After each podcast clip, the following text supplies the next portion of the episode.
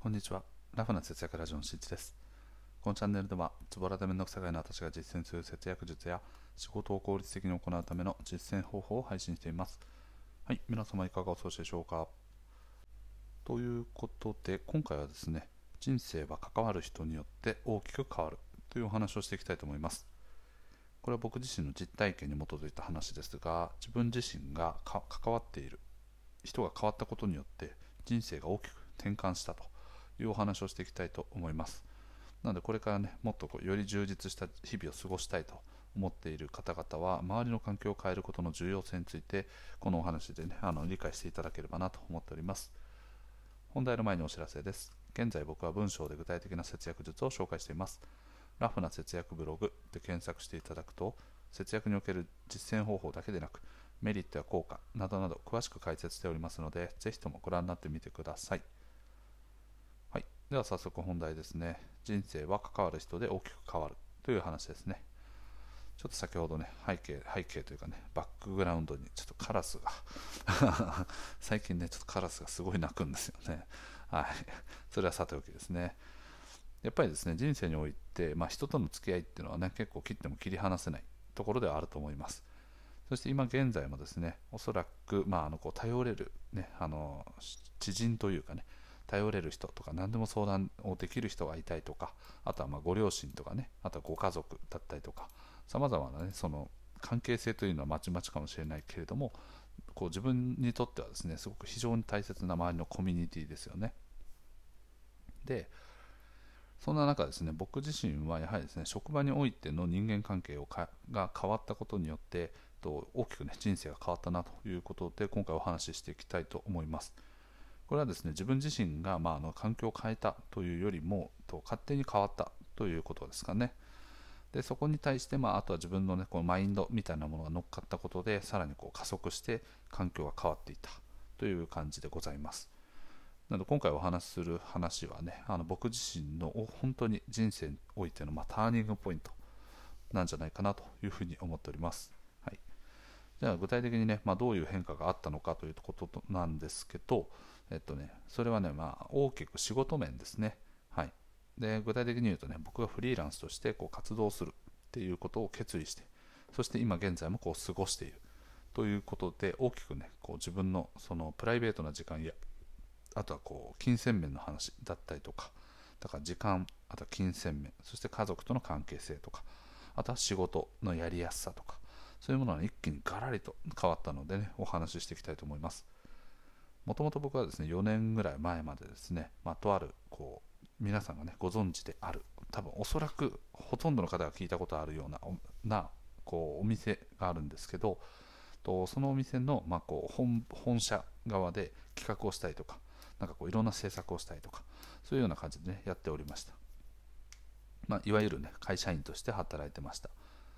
で会社員歴でいうと、まあ、今から4年前っていうと33歳だから、まあ、ちょうど23歳から働いてるので会社員歴としては10年。そして今現在は37歳になったのではいえっと34年ですね。だからはい社会人歴でいうと僕はまだ14年っていう感じですね。まあもうまあそろそろね40手前ということで中堅という感じですね。でもともとねその会社員として働いている頃まあ精神的にかなり疲れていたという部分もあるんですけれどもあんまりこうね能動的に何か動いたり自分からこうあれやりますこれやりますみたいなこれやらせてくださいみたいなそんな感じのタイプではなくなっておりましたもともとはそういう危害でやってはいるんですけどとどうしてもねその精神的な負荷みたいなものが大きすぎてなかなかこう一歩踏み出せないみたいな状況でありました。でその時出会った2人の人っていうのがいるんですね。でこの2人の人っていうのは、まあえっと、1人はですねフリーランスの方ですね。ディレクターなのでえっと僕と同じ肩書きをで僕の4つか5つ上ぐらいの方ですね。当時38歳とかだったのでそうですね5つぐらい上かな、うん、の先輩フリーランスの人ですね。これは後にですね僕はまああの師匠という感じでね崇めております。今現在も。はいすごい優れた方ですね。うん。そしてもう一人はですねあの最近でもたまにこうご飯食べに行ったりしてたんですけどと法人をあの自分自身のねあ、まあ、友達と2人で法人化してとその副社長みたいな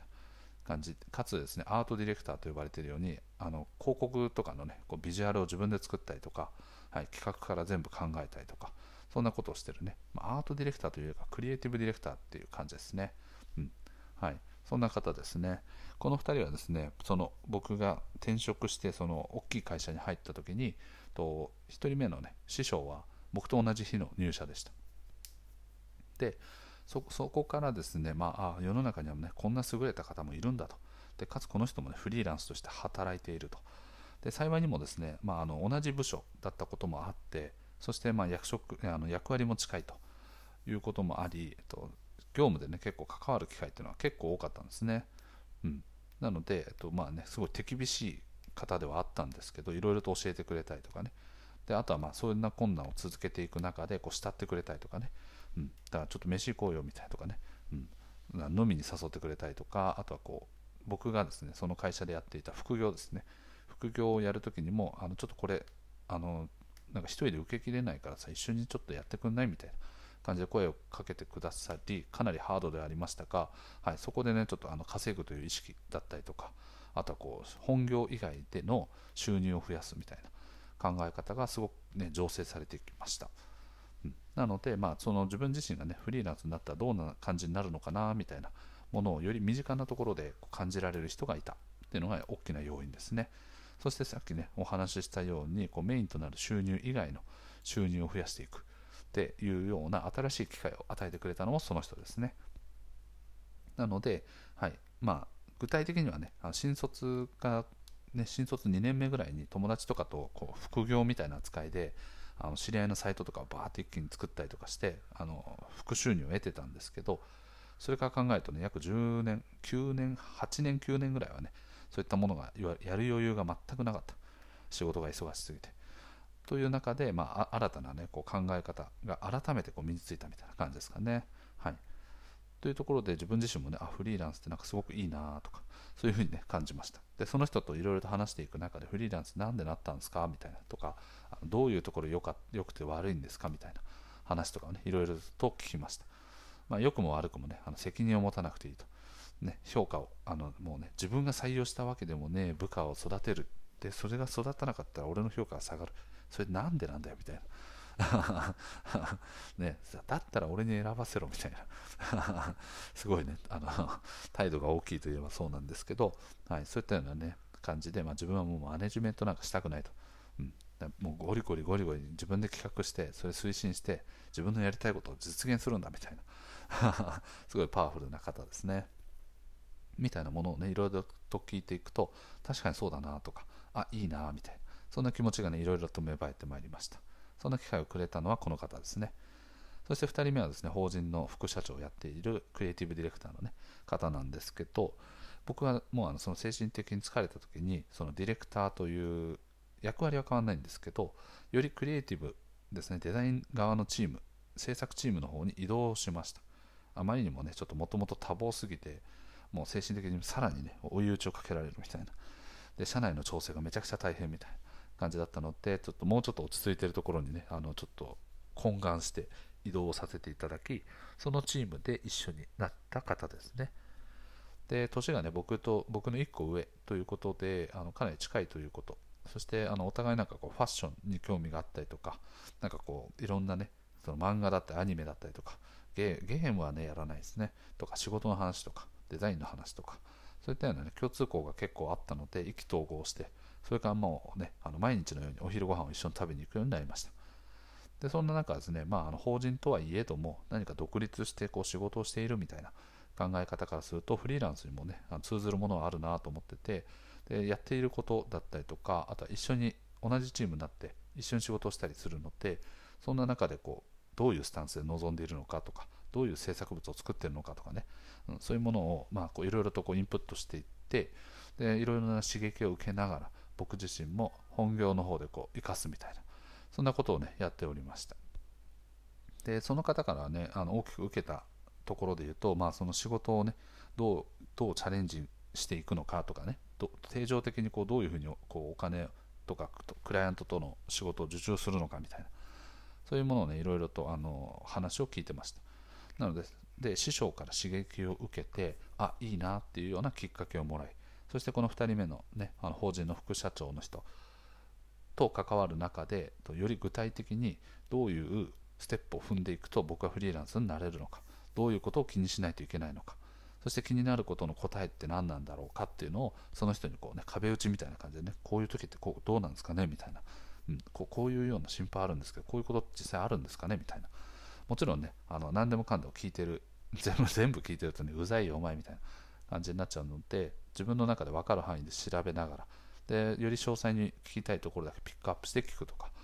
そんなことをねして最終的にその独立するに至りました。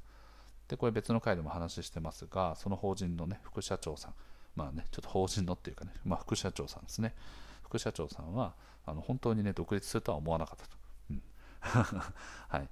全体のね大体あのいいないいなっていうのは大体10%ぐらい。でそこから実際に行動するのはそのうちの10%すなわち、まああのね、話したうちの1%ぐらいの人が実際に行動するというふうに言われておりやっぱりねその1%だからあまたなんか輩が来たなと、うん、なんか気になる気になるいいねいいなって言ってるけど多分最終的にはまだならないんだろうなみたいな。僕の周りでもね今でも結構いますね。いいないいなっつって。それで行動しないみたいな。人はいるんですけど、まあ、その一人だと思われていたようです。はい。ですが無事に羽ばたきあの行動することができましたと。いう感じでですね。まあ、前職というかねその最後の会社大きい会社のところでこの人たちと出会っていなければおそらく僕はフリーランスという働き方を選んでいなかったと思います。もちろんですねあのその手前のところに前提としてはあるのはやはり仕事がかなり辛かった。その大きい会社でも辛かった。